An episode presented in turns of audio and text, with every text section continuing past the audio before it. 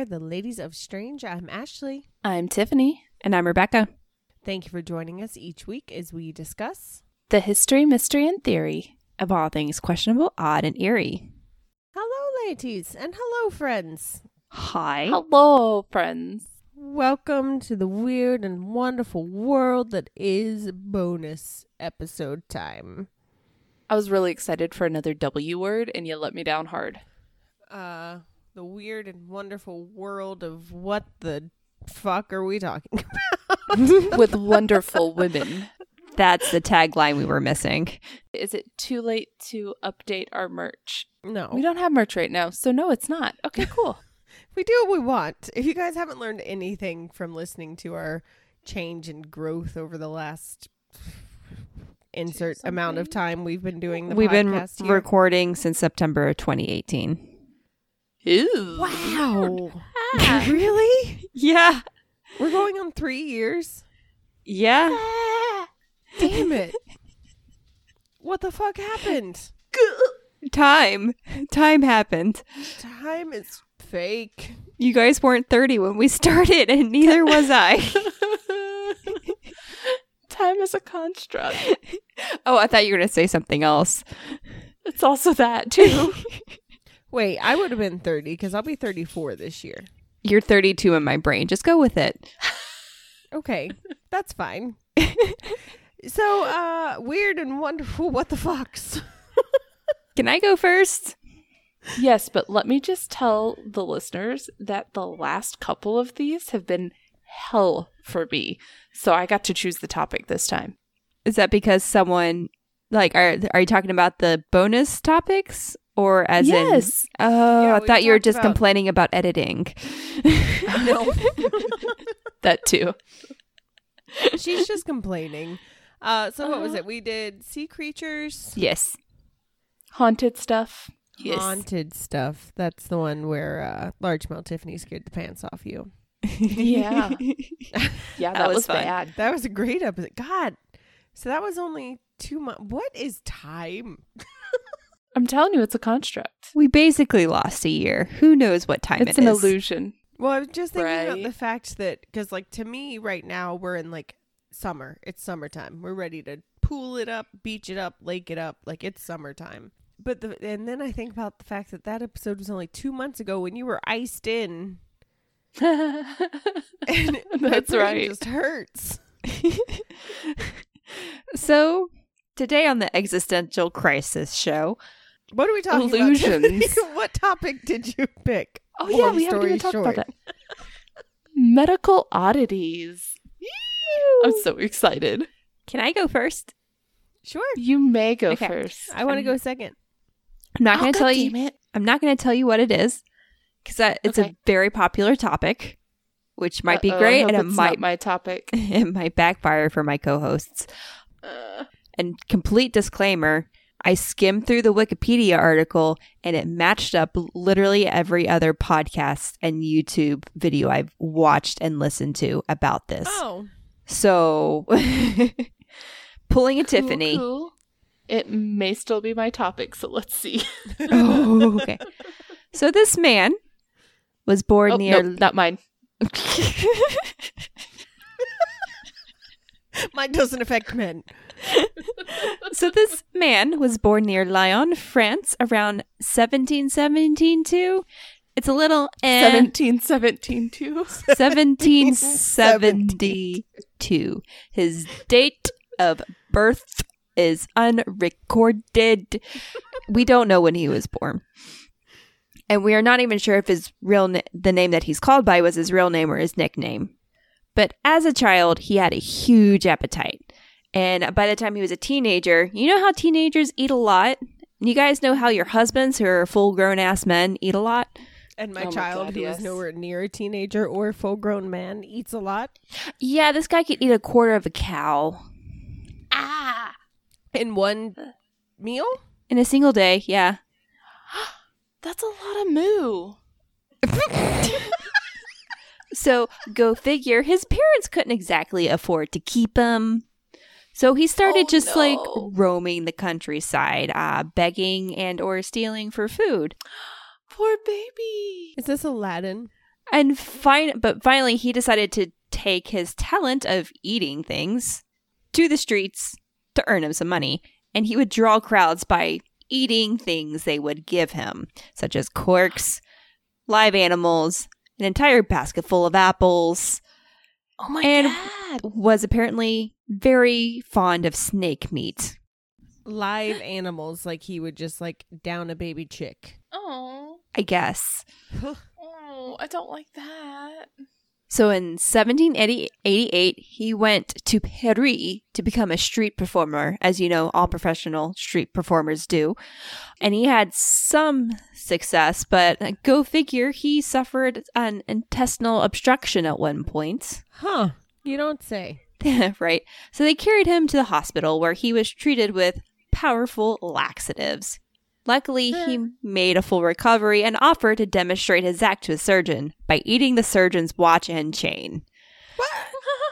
The surgeon was unimpressed, and honestly, I think I'm the surgeon because the surgeon told this man that if he did so, he would cut him open to recover his items. so, do you guys have any idea who I'm talking about? No. So I've heard about this guy before. I don't know. I don't remember his name, but are, isn't it like tapeworms or worms and or am I thinking of something else? This sounds familiar. Just tell your story and I'll be like, "Oh yeah, that was totally what I was thinking." So, Tarrare. Anyone? Sure. Anyone? Bueller. Have you guys really not heard about this? I feel I've like heard I've this. heard about it, but I don't. It's not ringing any bells or like, oh, well, that's, you know, because of this thing. Yeah, it was Bob's uncle. It was fine.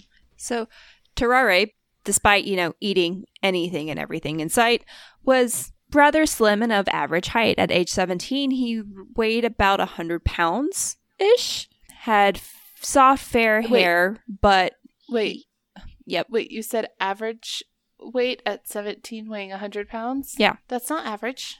It's, it's That's 1788. True. Oh yeah, that's right. Sorry. He did have some, I want to say, abnormalities, though, because he had an abnormally large mouth.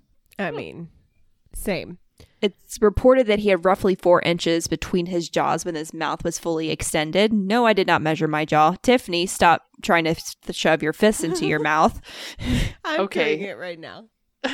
Thank you. I'm not the only one who should be called out. Also, uh, Steven Tyler and Liv Tyler have made a living, and Julia Roberts have made a living off of having wonderfully large mouths. So, Well, his teeth were also heavily stained, and his lips were almost invisible. ew. When he had not eaten, he had like loose skin around his abdomen. Oh. When he was full, he resembled a huge balloon. Ew. The skin of his cheeks were wrinkled and hung loosely, and when stretched out, he could hold roughly 12 eggs or apples in his mouth. Whoa. What Eggs the or hell is apples, this? those are very different measurements. I'm assuming it's 12 eggs or a different number of apples. Be- because, again, we don't know when this guy was born. Maybe they had baby apples back then. They weren't genetically modified.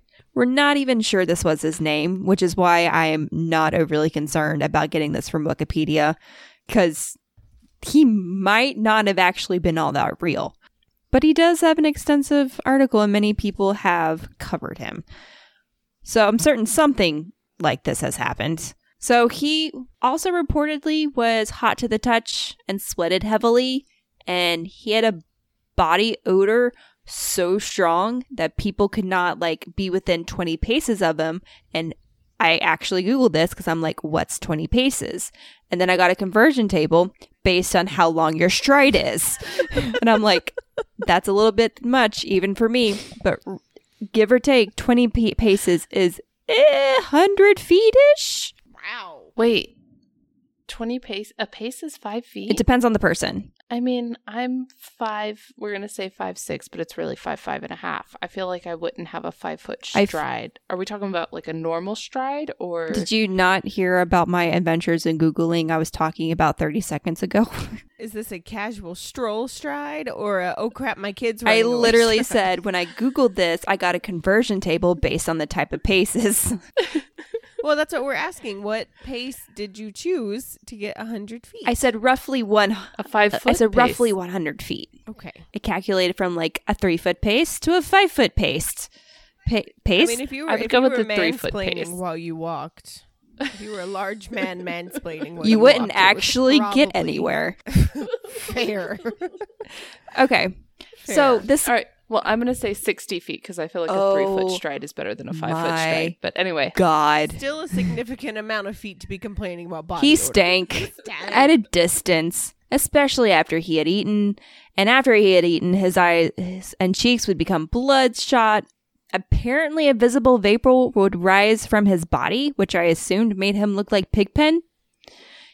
He would become lethargic, which, I mean, fair. After I eat, I'm lethargic. And he would belch noisily. Fair.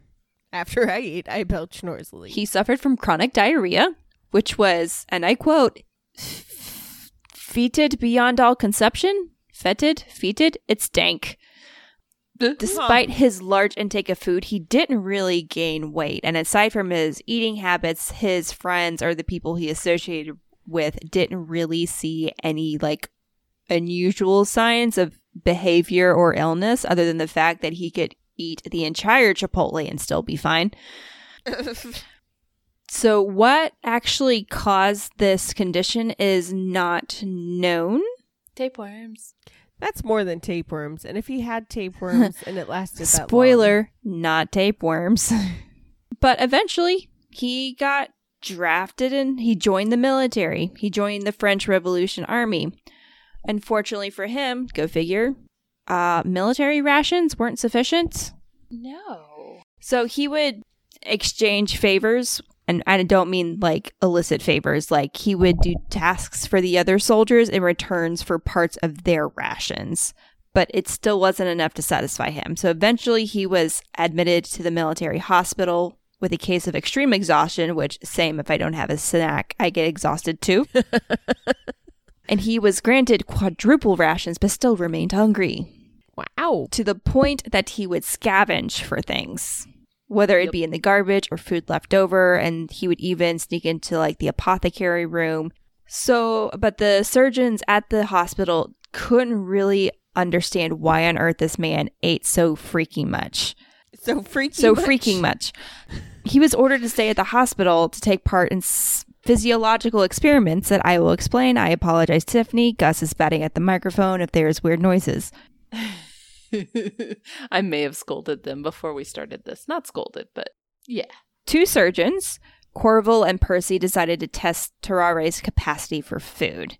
So a meal had been prepared by 15 laborers near the hospital gates. And although when Tarrare was, you know, fed, he would have to be restrained to not, you know, eat everything in sight, they just let him go at this table of food to see what would happen.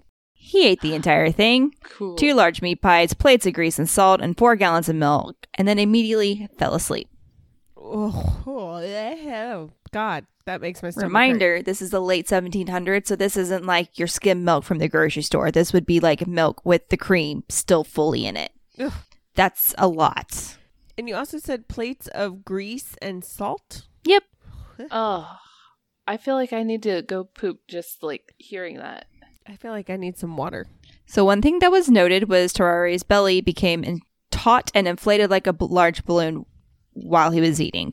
They also experimented with feeding him different types of animals.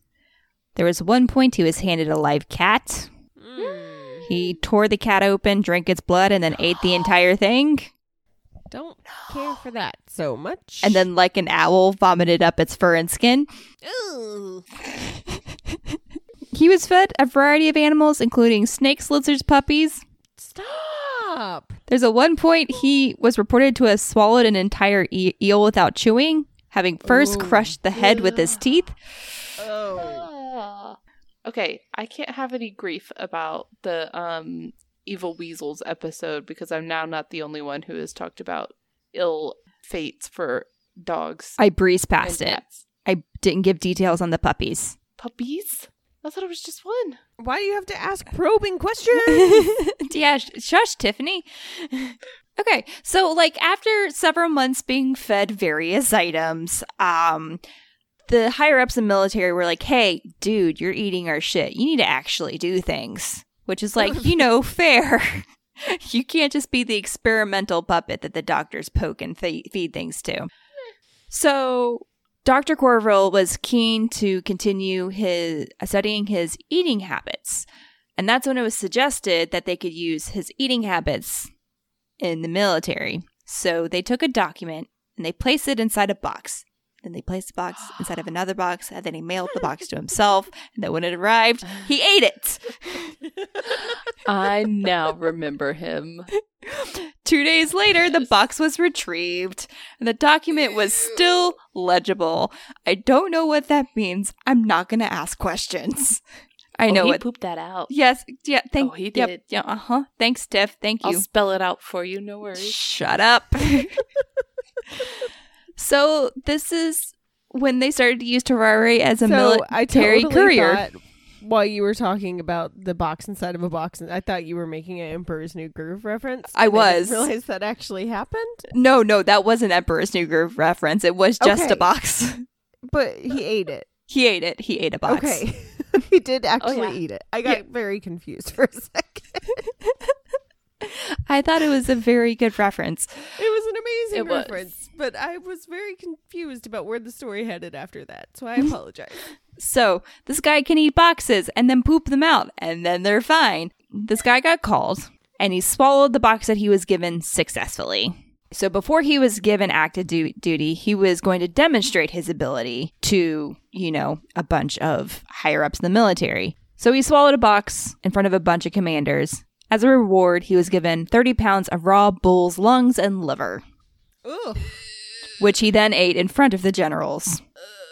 So, after this successful demonstration, he became a spy of the army of Rhine. Why a spy? Why, who needs it? Okay, hello, spy. is are us.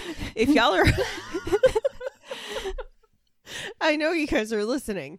So, hello. Uh, if you're looking for someone who can eat things, preferably not of the same variety that he generally eats, but I'm happy to travel and eat things for you. So, just eat, reach out, ladiesestrange at gmail.com, put Ashley eats in the tagline, and uh, Oh, we'll be in touch. Okay, so military was happy.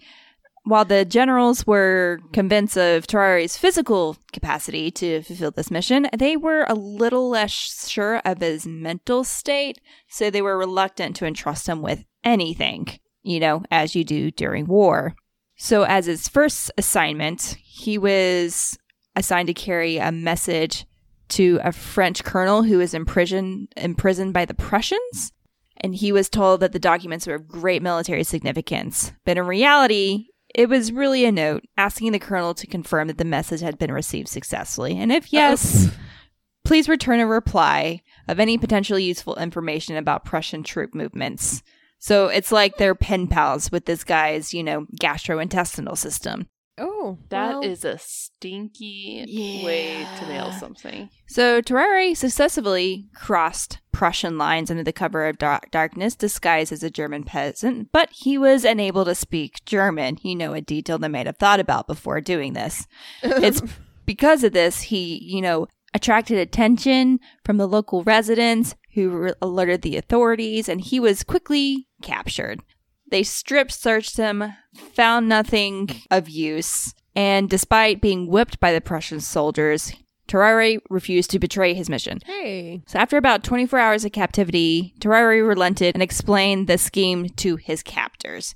He was chained to a latrine, and eventually, 30 hours after which the box was swallowed, the box emerged the other end. 30 hour. Okay, I guess that makes And this is when the Prussians, who thought they're about to get, you know, a landmine of information, were incredibly annoyed that the documents that Terrari had said contained vital inte- intelligence only had a dummy message.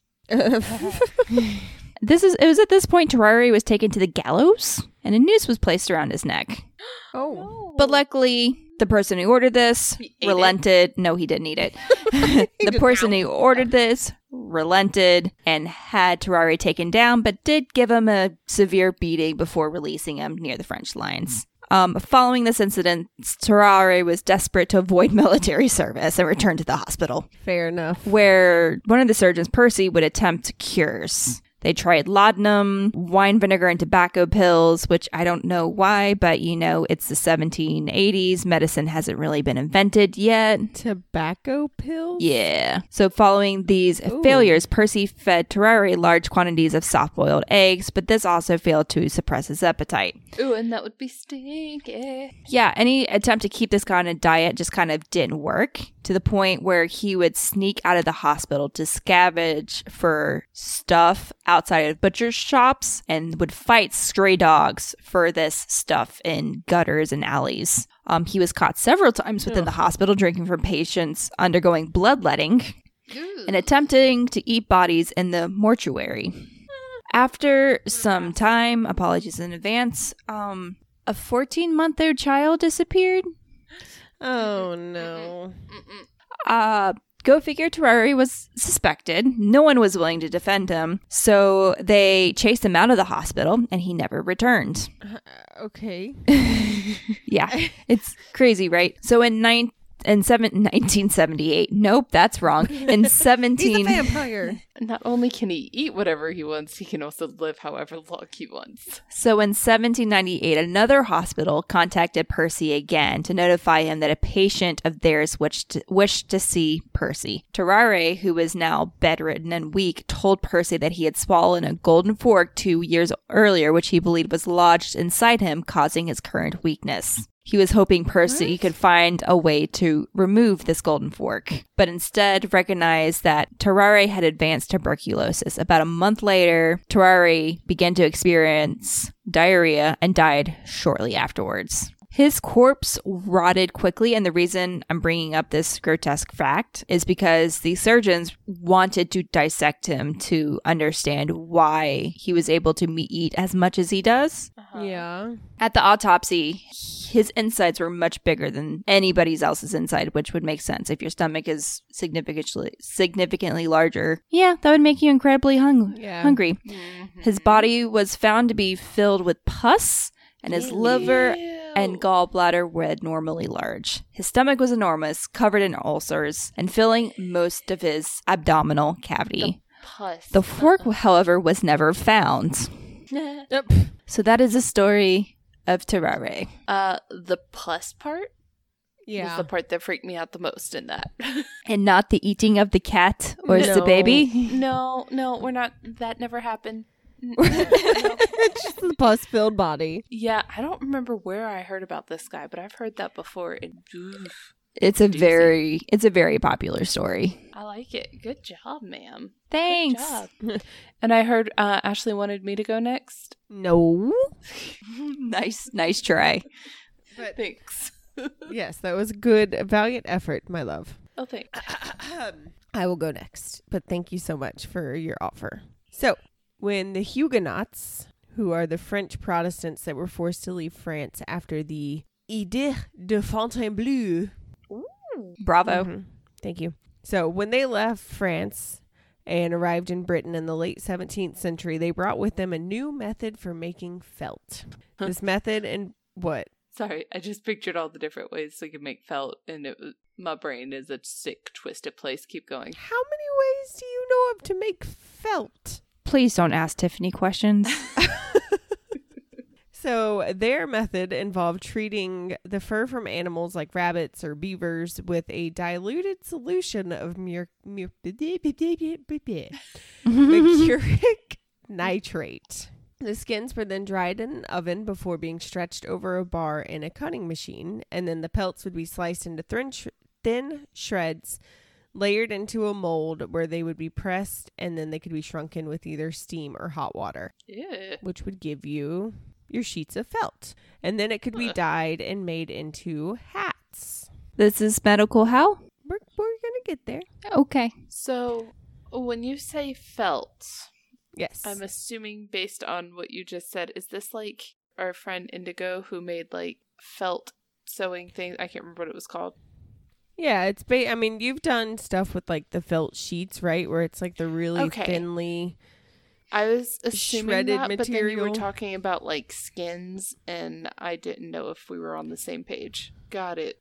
Well, I mean, it was felt made out of. It's not synthetic felt. It's natural felt that's made out of animal fur. Fur, that's fine. I was thinking like you had switched somewhere and was we're talking about like skin, and I got grossed out. But no, uh, it's fine. Keep going. Okay. I mean, kind of. Ew, no. It's the pelt. It's the animal pelt. So they skin the animal and then No. use that usually. Oh, Honey- see, I was thinking like brush the animal, pull the hair out the brush. No. Are you not familiar with like how they used animal skins? Uh, Back I in the try to actively avoid thinking about that. You think they just had like a Furminator brush and just like went out and brushed beavers? She thinks sausage patties are grown in the ground. Uh, they are. Okay.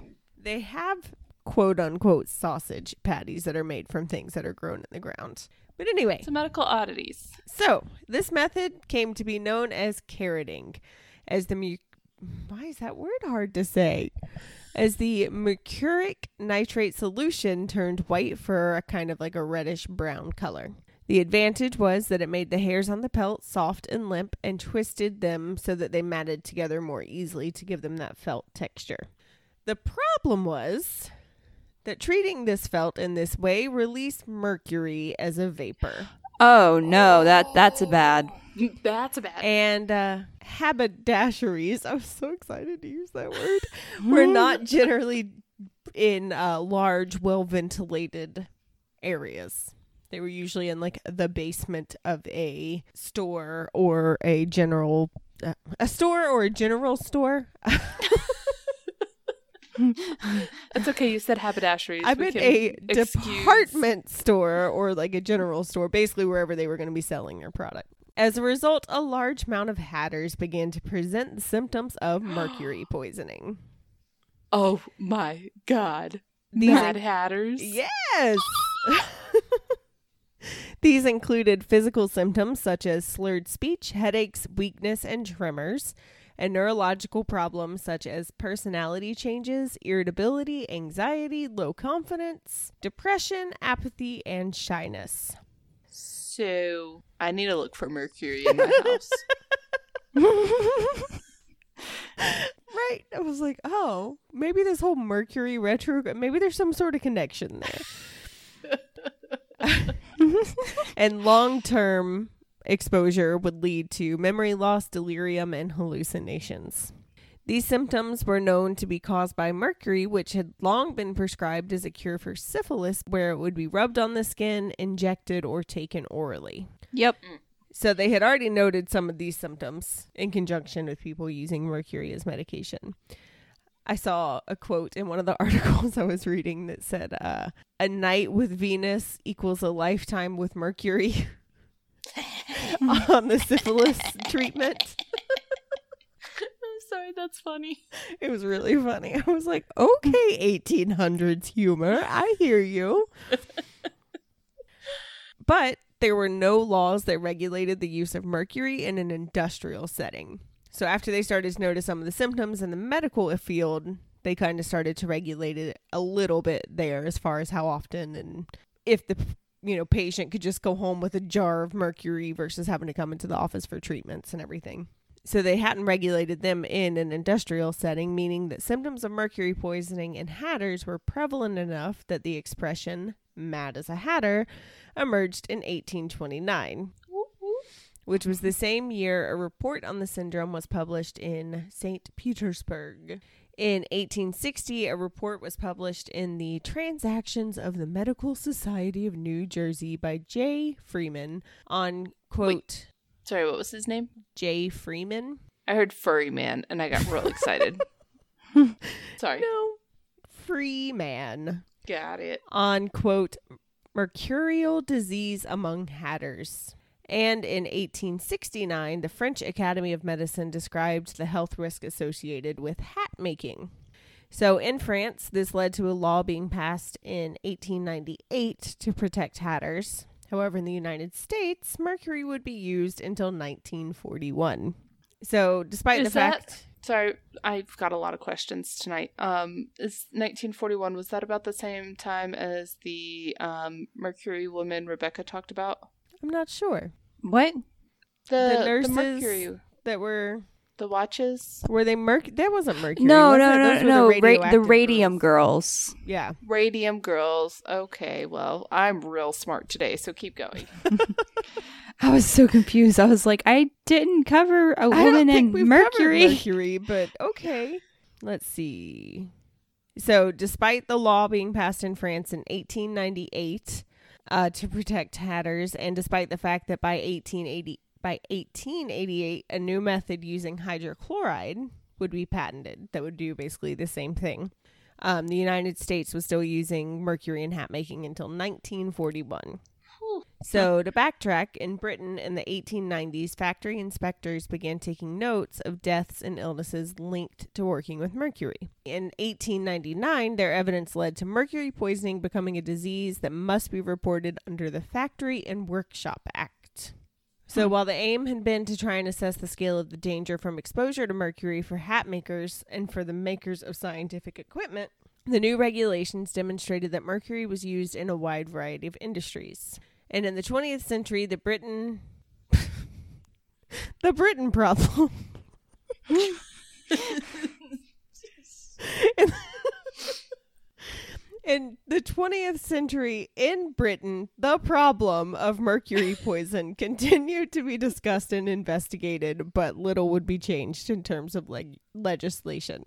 Bravo. So, an article in the medical journey of the Lancet in 1912 stated that, quote, the continued use of mercury in hat making may pose a risk to the weavers of felt hats, as a hat body may contain as 0.138% mercury. Um, 1919, the International Labor Organization, the question was raised as to whether the use of mercury in hat making should be banned, as it had been demonstrated in France that it was not needed. But that was the only time that that was ever brought up as far as the initial request.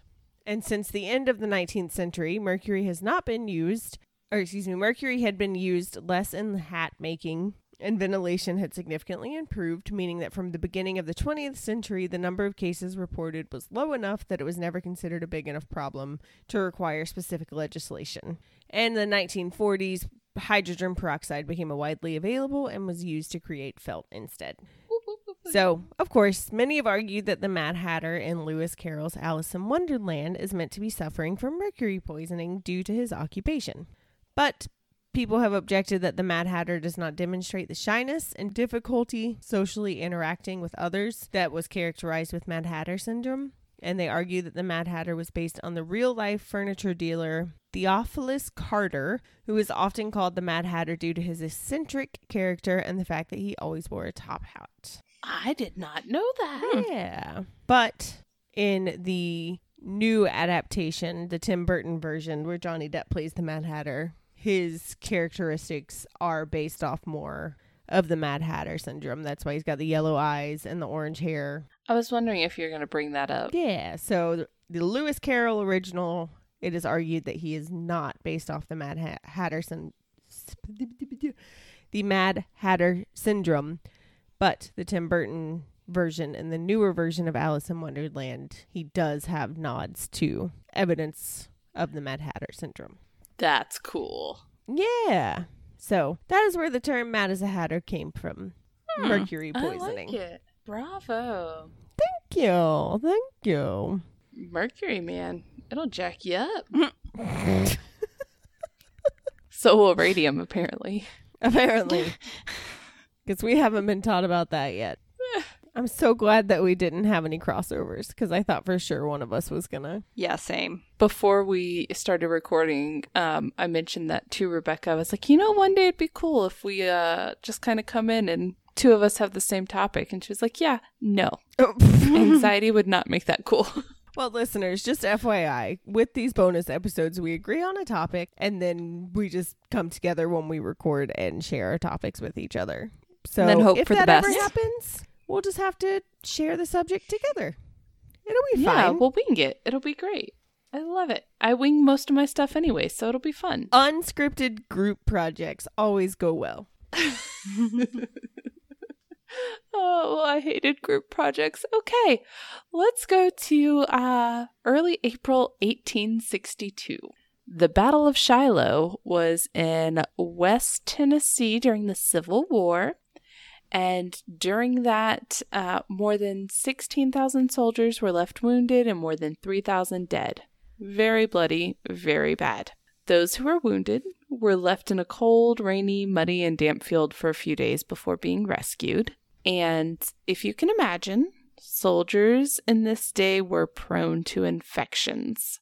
They had uh, weakened immune systems, which means they can't fight off anything very easily. There's uh, shrapnels and bayonets and dirt, and they've been in the field for months and, you know, limited food. So, like, their immune system's not in the best place. Sounds so luxurious. Doesn't it?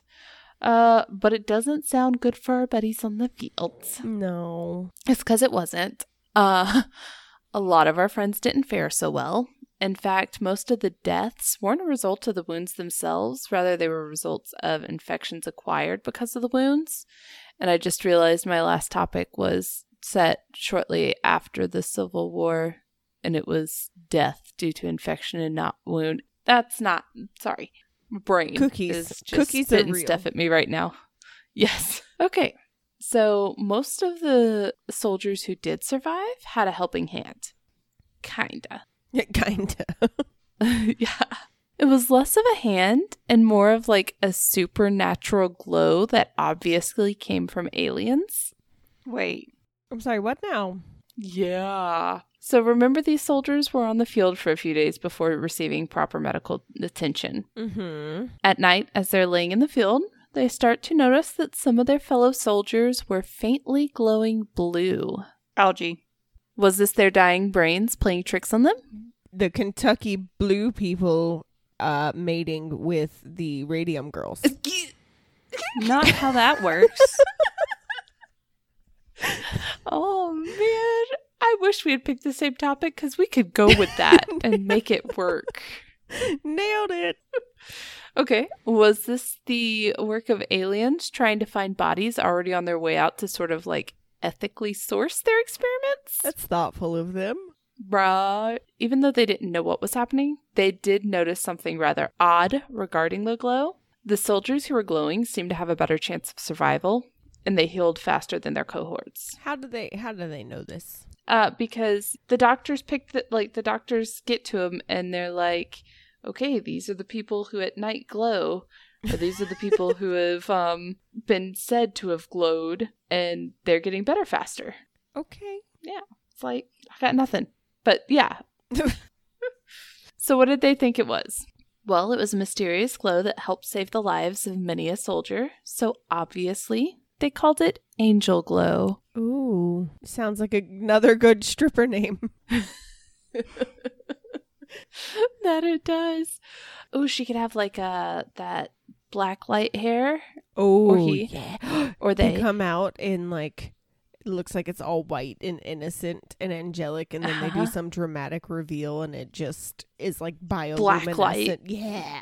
yes. Okay. Oh, shit. Gotta change careers. Oh, God. Performer that takes that idea. Just give us tickets to one of your shows so we can see it in fruition, please. Uh, yes, I will tip well.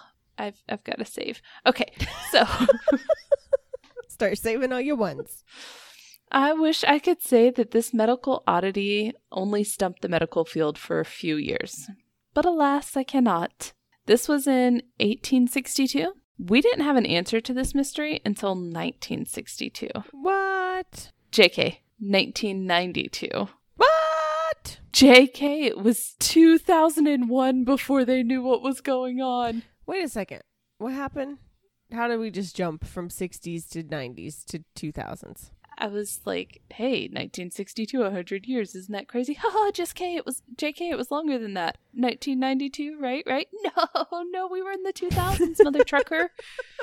what point are you making, Tiff? The point is, Motherfucker! it was well over a 100 years afterwards that they figured out what it was. I think it was like just shy of 140 years. Bill Martin, and no, not Bill Billy the Martin. Science Guy? Not him either. but it's not Billy Martin, who was the guitarist for Good Charlotte, who High School Tiffany would have killed to oogle at in person. And that is why you had Good Charlotte in your head before we started recording. Yes, it is. I get it now. I just want to live.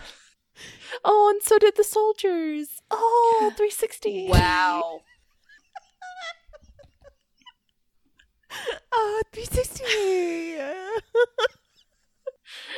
Anyway, Bill Martin. I am delirious right now. I need I sleep. love it. Um, Bill Martin, who at the time was a 17 year old high school student, was visiting the Battle of Shiloh Memorial Site and read about Angel Glow while he was there. This was in 2001. Yes. We were probably close to 17 year old high school students at that point, too. 2001, I was in eighth grade, or either the end of seventh grade or beginning of eighth grade. So 12 or 13, depending on when the, uh, what month. I think it was like May, so I would have been 12. Anyway, he asked his mom, a microbiologist at the USDA Agricultural Research Service, who happened to be studying luminescent bacteria that lived in soil, Oh, what about her thoughts. So he's like, Emma, what do you think? And her suggestion was, Do your own research. His mom is Rebecca. Approve. Time traveling. So he pulled his friend John Curtis into the mix. If he's anything like me, which obviously he's not since he thought about that and is doing this experiment, um, he would have had his friend do all the work. But they worked together and realized that the conditions of the field at the time, which were cold and wet and muddy, were perfect for. Hmm, crap, I closed out the pronunciation thing. You mean the one that you made us wait for you to save? yes. oh, gosh darn it. Okay. You just said motherfucker not seven minutes ago. Oh, golly gee. I said a potty word. Well, you know, you gotta have variety in your life. so, the cold, wet, muddy fields in early April 1862 uh, were perfect for Photorhabdus luminescent to thrive. Okay. So Rebecca was right. It was algae. No, it's not algae. It's technically It's bacteria. Luminescent bacteria. Okay. Would you like to know what it is? It's bacteria. Because you my just next said. line says, shh. My mm-hmm. next line says, what is that? Good question. it was previously called Xenorhabditis luminescent, is a gamma proteobacterium of the family Morganellaceae and is the lethal pathogen of insects. You realize that you just said that it wasn't a bacteria, and then you just said No, I said it was a bacteria. Oh no, you said it wasn't algae. My apologies. I'm here. I'm focused. Just as focused as I was last segment. Uh, I got that from Wiki. so it's from insects. No, it's a bacteria that is lethal to insects. Ah, okay. So I didn't know what all of those words meant. So here's the dumbed down version. It's a bacteria that lives in the gut of a nematode, which is like a tiny threadworm. And the nematode burrows into insect larvae and feast from the inside out. When the nematode feeds on its host, it vomits. And in doing so, it throws up some of the glowing bacteria living in its dige- digestive tract. This bacteria then kills the larva, and the glow it produces attracts new insects to start this process all over again Huh. because insects will come, the nematodes will get in there and eat the larvae and rinse and repeat. One of the toxins it produces, huh, I had to include this, and I double and triple check this to make sure it wasn't just some site that was like, huh, I'm gonna trick this bitch up. One of the toxins it produces is MCF, and that stands for. MCF stands for. makes caterpillars floppy. what? You made that up. I did not. I swear to you, I triple checked this because I thought the same thing. Like, oh my god, I'm gonna believe that it's gonna be some joke, but no. I checked Wiki. I checked some um National Medicine Archive thing. I checked um another source in there, a legit like wiki. I was like, somebody Okay. I checked three sources, two of which I do not remember. Dude, I want to do that on Wiki now. Go put like random anagrams or whatever those are called. They had that problem. they have made it very difficult for you to do that now. I mean, it still happens. That's why I was like, I need to triple check this. But um, yeah, makes caterpillars floppy is one of the toxins it produces. Amazing. Did the 17 year old kid come up with that toxin name? no, but I could see that. So, our soldiers weren't insect larvae or caterpillars, though. No floppy soldiers for Merca. so, how could Photorhabdus luminescent solve our mystery? Well, the body's too warm for the nematodes and this luminescent to survive. However, comma, nighttime temperatures in early April with the muddy, wet, rainy environment would have gotten the body temperatures of the soldiers low enough, uh, would have caused like hypothermia. And that would have given them the perfect home for Photorhabdus luminescence to thrive. PRLs. PRLs. Not as good as make caterpillar floppy, but Yeah, MC MCFs. hmm So here we are. We've got these uh, bacteria getting into these wounds because they're lying on this ground, and it starts out in the soil and like gets in through the wounds and is just festering. How did that help speed up their recovery? How did that help give them a better chance to survive? I don't know. But the descriptor that you just went through did not help me in any way, shape, or form. that was disgusting. Something about festering. Oh. There's just certain words that just like you know how when you tighten your face muscles and your ears start to almost ring or Yup. like yeah there's certain words Uh, some just- people can't do that, by the way. Well I can and there's certain words that trigger it and I don't care for it and you just said about five of them in that descriptor You're welcome.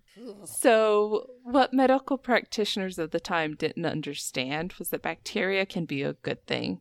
This was 1862. Penicillin was developed in 1928, which is when they were like, oh crap, bacteria can be good. well, this bacteria, the Photorhabdus luminescent, I enjoy saying that because I'm nine, 87% sure I'm saying it properly. The bacteria was fighting off, it was like an antibody. It was fighting off the infection from the wounds. that's pretty crazy Yeah. So this angel glow was really just our little buddies, you know, trying to live their life and saving our soldiers. huh hmm. Yeah. So it really was like a little angel buddy Cool. It was. It wasn't aliens, which kind of upset me. But I mean yeah. aren't uh, microscopic organisms like don't they could probably be aliens True. I mean, they have a better chance of being aliens than we do because they're they evolved first. Correct? I believe so.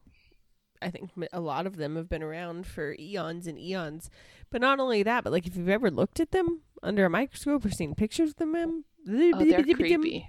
They're strange looking. Yeah. We might have just solved something. Bill and John used their research and it won them the top prize at the 2001 International Science and Engineering Fair. Well, that sounds like a rip roaring good time. right? I love how you were sarcastic and I'm pretty sure Rebecca, Rebecca. was genuine. There's something for everyone. I'm sure I would find something fun to watch, but I can just imagine the speeches and the and the talks that are happening. So out of my league. well, I'm just thinking they probably didn't have any of those trifor- trifold boards there. Like it was probably Like a little more advanced than that. Please come listen to my talk about bioluminescent algae. Not algae. Not Bacteria? algae, bacteria. Wow. That's that's what would go across my trifold board. Bioluminescent Please. algae scratch, not algae. Dot dot dot. Bacteria. It makes caterpillars floppy. That would go be across the bottom. Each trifold would have its own word. That is angel glow. and I thought it was fascinating. That is really cool. And it's still an appropriate name. Yeah. Would be an even better name for uh, a stripper, but it works too for this. Mm-hmm. But again, if anybody steals that idea, let us know. Yeah, just get us in for free and we'll tip well. Well, that was fun. Thanks. See what happens when we pick topics that don't give me the skeevy heebies? Oh, we'll still do that. We'll find ways. It is back to Rebecca's turn to pick a topic. So what? I don't like your evil laugh. it could be something that gives you, what did you say, the heebie skeebies? The skeevy heebies. Skeeby heebies? The helter skelters? Ooh. Well, that was fun. And again, I'm shocked that nobody picked the same topic. I'm still waiting for it to happen. It'll happen. It's fine. Mm-hmm. It's gonna be, well, it's May now. July. I'm giving us two months. Anyway, on that note, Remember, friends, everyone has something that they find odd. Let us tell you why it's not. If you have any questionable topics you'd like us to discuss, you can share them with us on any of our social medias. Links can be found on our website, theladiesestrange.com, or you can email them to us at theladiesestrange at gmail.com. don't forget to subscribe, rate, and review. And if you think we're doing a great job and want to support the show, tell your friends about us or subscribe, rate, and review. Keep it strange, lovelies. Bye. Bye.